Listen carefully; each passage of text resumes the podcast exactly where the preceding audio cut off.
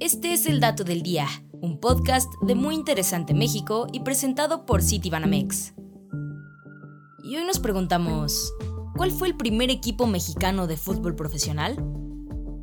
Aunque el fútbol es el deporte más querido de México y hoy día cuenta con varios clubes, este no siempre fue el caso. Y de hecho, el título de primer club mexicano se lo lleva el Pachuca. Fundado el 1 de noviembre de 1892, el equipo fue fundado por mineros ingleses en la ciudad de Pachuca, en el estado de Hidalgo. Y ese 1 de noviembre se jugó un partido en la Hacienda del Campo, propiedad del empresario minero y accionista británico Frank Rule, como parte del programa de la celebración anual del Benevolent Club de Pachuca. Más tarde, el 28 de noviembre de 1892, en una reunión celebrada en la Hacienda La Luz, el Pachuca Football Club se fusionó con el Pachuca Cricket Club y el Velasco Cricket Club para darle vida al Pachuca Athletic Club, en el que el fútbol, tenis y otros deportes pudieran ser practicados. Así, con el equipo consolidado y otros formándose, en 1902 y 1903, Pachuca formó parte del primer torneo del fútbol mexicano al lado de los equipos Orizaba Athletic Club, Reforma Athletic Club, British Club y México Cricket Club, en donde el equipo de Orizaba salió victorioso. Poco a poco, el Pachuca fue ganando más y más popularidad entre los ciudadanos de Pachuca, y más tarde por mexicanos en toda la República. Sin embargo, no fue sino hasta la temporada de 1904 a 1905 que el Pachuca ganó su primer título como equipo profesional de fútbol mexicano. Y aunque el equipo ya era considerado favorito por fanáticos mexicanos, los jugadores que conformaban al Pachuca eran en su mayoría migrantes ingleses, o al menos así fue hasta que en 1908 se unió David Islas a las filas del equipo, convirtiéndose en el primer jugador mexicano del Pachuca Football Club. No obstante, el equipo desapareció en 1920 debido a la crisis minera luego de la Revolución Mexicana, y no regresó sino hasta 1950 con el nombre de Pachuca AC, en la segunda división del fútbol mexicano, de la cual fue uno de los siete equipos fundadores. Y años después, en la década de los 90, tras varias altas y bajas, el Pachuca se instaló ya en la primera división cuando el empresario Jesús Martínez compró al equipo. Claro que tras este cambio de aires, el Pachuca no tardó en convertirse en uno de los equipos más populares en todo México, a tal grado que hoy día cuentan con 6 títulos de la Liga MX, 5 títulos en la Liga de Campeones de la CONCACAF y más tarde, en el 2006, el club ganó también la Copa Sudamericana.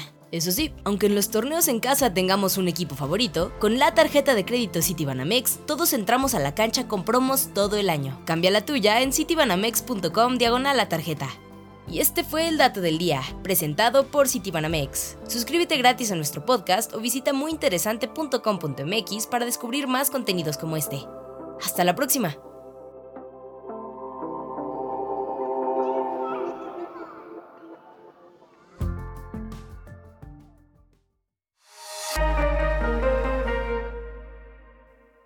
Oferta de productos solo para residentes en México. Crédito sujeto a autorización. Las tarjetas de crédito Citibanamex son productos ofrecidos por Tarjetas Banamex, SADCB, Sofom ER, integrante del Grupo Financiero Banamex. Consulta requisitos de contratación y comisiones de productos y servicios en www.citibanamex.com.